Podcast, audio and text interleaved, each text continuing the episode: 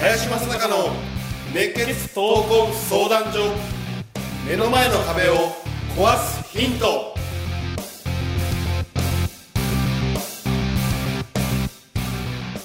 こんにちは。ナビゲーターの今野花子です。林正孝の熱血闘魂相談所。目の前の壁を壊すヒントこの番組ではさまざまな年代の男女からの質問や相談に平成の侍林正孝がスコンと突き抜ける答えをお伝えしていきます。それでは林さん今週もよろしくお願いいたします。はい、よろしくお願いします。今週も居酒屋からお送りしてますといえばはい、そして今週もゲストに、えー、籠池ちなみさんとルリコさんに来ていただいておりますどうぞよろしくお願いいたします。お願いします。では質問に行きたいと思います。20代学生です。林さんが考える社会人生活で若手の時、まあ、20代30代とかにあんなことしておきたかったなとかあんなことしていたらもっと近道ができたかなと思うこと。今あの頃に戻れるとしたらやりたいことについてお伺いしたいです、うん。という質問です、うん、今日はでも逆にね、年齢が近い2人からちょっと聞いてみたいね。うん。じゃあ、ルリコの方から。はい。あんなことしておきたかったな。うん。やりたいことやってきたので私は。なんだろうな。今になってやりたいことっていうよりかはとりあえず今目の前でやりたいなと思ったことはやる。とりあえずやってみる。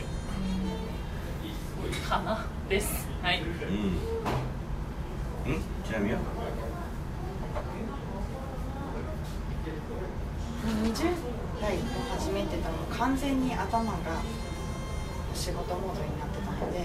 一旦なんかそういうものを取っ払った時に取っ払った中でなしたいことをやりたい。やってみたいです。例えばそういう海外に行くとかよ、えっと、すごく時間に気にせずに遊びに行くにしろ飛び回るにしろしたりその年代を限定せずにいろんな年代の方となんかこう真面目な話だけではなくてこのちょっとその人の奥の奥の話をざっくばらんにみたいな。上下関係なくとかのやってみたいなっていう気がします今はやりたくないですけど。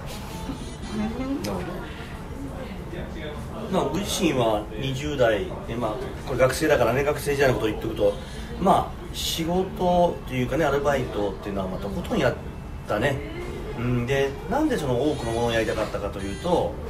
その自分ができることとできないことあるいは好きなことと嫌いなこと。でなんか得意になんかなってできること。で苦手なこと。多分いろんなものをね試したかったっていうのがねすごくあったよね。もちろんお金がなかったっていうのは1個ね。ああとはとにかくね寝る時間をいかに削減できるか。っていうことに追求したかった時代もあったからまあ朝昼、まあ、夜中みたいな。ねまあそういう24時間のうちに18時間働くとかね。なんかそんなことも結構やってたしね。で今ねこの働き方改革も含めての最低賃金べらぼう高いじゃん。これ今1013円なんてね10月1日東京都は。いや1013円ってどれだけ高いかだよ。で僕らの時はね最初のうちはえー、と500円なかった480円ぐらいかな。中中部のバイトやってたけど。でもねこれ昔だからじゃないんで言ってるけど。その時の、ね、家賃と今の家賃ほぼ変わってないからね30年前と、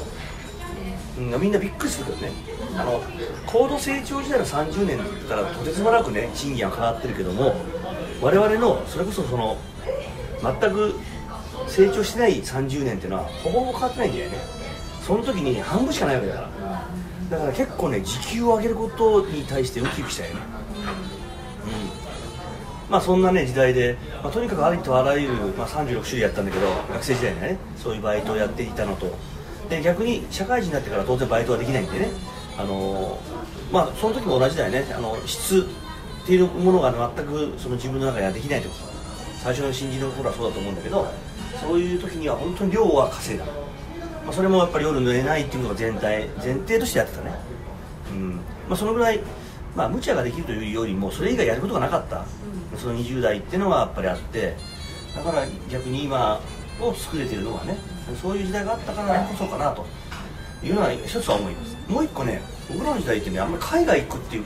ことやってる人いなかったんだよね。実際には、うん、だから今みたいに海外へ頻繁に行くようなこともないしあれそういう会話すらなかったしもちろん中には行った人もいるんだろうしあのーまあ、卒業旅行っつってね行った人間もいたけど、まあ、もちろんそんなお金もないし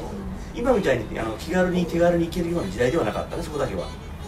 まあ、そういった中で言うとそうねあえてやっておきたかったかなというのは、えーね、海外旅行というの海外に、まあ、長期でね、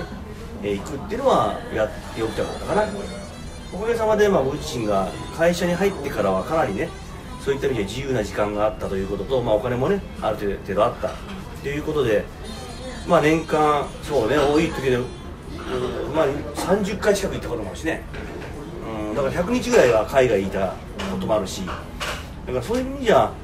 まあ、卒業してね、まあ、30代40代になってできたことがあのいっぱいあるんであのすごく後悔してるというよりも、まあ、今みたいな感覚だとするとあとあの安いね金額できるんだったらいくらでも工夫ができるなと。でぜひともねあの学生の時にやってほしいことはね長期ではなかなか社会人なんて行きづらいからあの、まあ、長期である程度あの時間を取って海外行って、えー旅行じゃなくて、えー現地の人と触れ合ってもらいたいなと、うん、いうことと、えーあと一つねにかくね何でもいいからねチャレンジをする癖をつけてほしいね。どうもね頭でっかちになる経合が多くて、えー実際今僕大学校をやっている中で女の子はねそうでもないんだよね。実際にいろんなことをやろうとするいろんなことにチャレンジをして、えーまあ、いろんなね障害にあったりとか、うん、いろんなあのことを経験してる人が多いんだけど男はどうもね多いのがね理屈が多いわ。あなんとなくこの情報を集めてあのネットで集めた情報でいかにも知ったらしくなってるみたいな。よくよく知ったら行ったことがないとかね、うん、なんかそんなのが結構多くてね。あのちょっとその辺が昔と変わってきてるかなと、うん、だからまあ今の文明の利器は文明の利器でちゃんと生かすこと。生かした中であのやっぱり実際に体感することその体感して体験することよりも学べるものはないんでね、まあ、これは非常に大事にしてもらいたいなと思うし質問者の方がうん。もっと近道できたかなって思うことって書いてるんですけど近道ってあるんですか？ない。ですいやないというよりもね急がば回れっていうことわざがあるようにあの自分のことに対して言うとね遠回りをすればするほどその遠回りをしたことに対しての学びが多い、うん、でねよく急がば回れっていうのと、えー善は急げってあるでしょ？善は急げっていうのはねいいことは早くやりなさいいいことはとは何ぞやって言ったら相手がいること。だから相手に対しては急いであげなさいと。でも自分のことは逆に遠回りをすればするほどねいろんなことが分かってくる、うん、僕自身も3年ぐらいね3年ぐらいで3年、えー学校へ行くのが遅れてるから逆に3年間の財産っていうのは今もうとてつもなく価値があるからね。大学を卒業して就職をして例えばそれが官僚になるとか、ね、大企業で出世するとかって言ってみりゃ損してるかもしれないさらさらそんな気はないわけだからその3年間の留学っていうかなあの時間の余裕っていうのは今相当今の仕事に生かされてる。だからそういった意味ではね遅れるっていうことに対してあの気にする必要ないし近道なんていうのは逆に考えれば考えるほど浅い人間だから、うそういえば花子なんかはね最近そういうとこが一番分かってきたんじゃない？近道をしないみたいな。そうですね。私もポンポンポンと言ってるわけではないので、今の磯川回れ聞いて自分の考えが結構変わってきてるんですよ、うん。特に林さんと会ってからのその6年間ぐらいにうん。おいては。なので、なんでしょうね、やりたいこととかなかったとしても、いろんなことを経験していけば、自分の考え、固まってる考えもいろいろほぐれて、いろんな視野が出てくるんだなっていうのは、すごい思いますね。ちょっと最後にこう遠回りをししそうな2人に聞いて 遠回りとか近道とか思ってないです特に。うん。何が何をもって近道ってこれを質問されてるのか私ちょっと分かんないですけど自分がどういう人間になりたいのかどういう生き方をしたいのかで動き方が変わるのかなと思うので別に早い遅いじゃないかな。その時何をしたいのか何を目指したいのかなかなと思います。うん、ちなみには？自分自身の中での指針っていうか中心に置いてるところは変わってないので、まあ、それは人様から見て遠回りに見えたとしても私にとっては多分最大に力になるんだなと思いますし、まあ、あのその発揮する時期を貢献できるように、まあ、今に見ててくださいみたいな感じのうんなるほどね。う。んまあ効率性を求めたりね生産性を高くしようとかそういったところにあまりね人生としてのね面白さはないよ。本当に。まあね便利なことがこれだけ多くなってくると僕自身の生き方は不便さをどう楽しむのか。不便さがゆえに学べることもいっぱいあるし人間としてのまたねいいスパイスができるんだよまあぜひねあのまあ、これ質問してくれてるね。彼のことは分かるけども実際には人生っていうのはもっともっといろんなイベントがあったら楽しんでね、まあ、ちょっと楽な気持ちで考えてあの今の学生生活を送ってもらいたいなと思います。林さん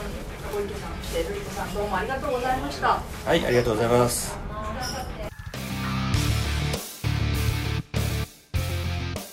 この番組ではリスナーの方々からいただくご質問を募集しています自分の人生や日本社会のことなど林正孝に聞きたいことをどしどしご応募ください。ご質問はインターネットで熱血闘魂相談所と検索。すると Facebook のページがヒットしますのでそちらにアクセスしていただき、えーメッセージボタンをクリックして質問を送ってください。ポッドキャストの他にも YouTube でも聞けるようになりました。そちらも合わせてチェックしてみてください。皆様からの質問お待ちしております。それでは次回もお楽しみに。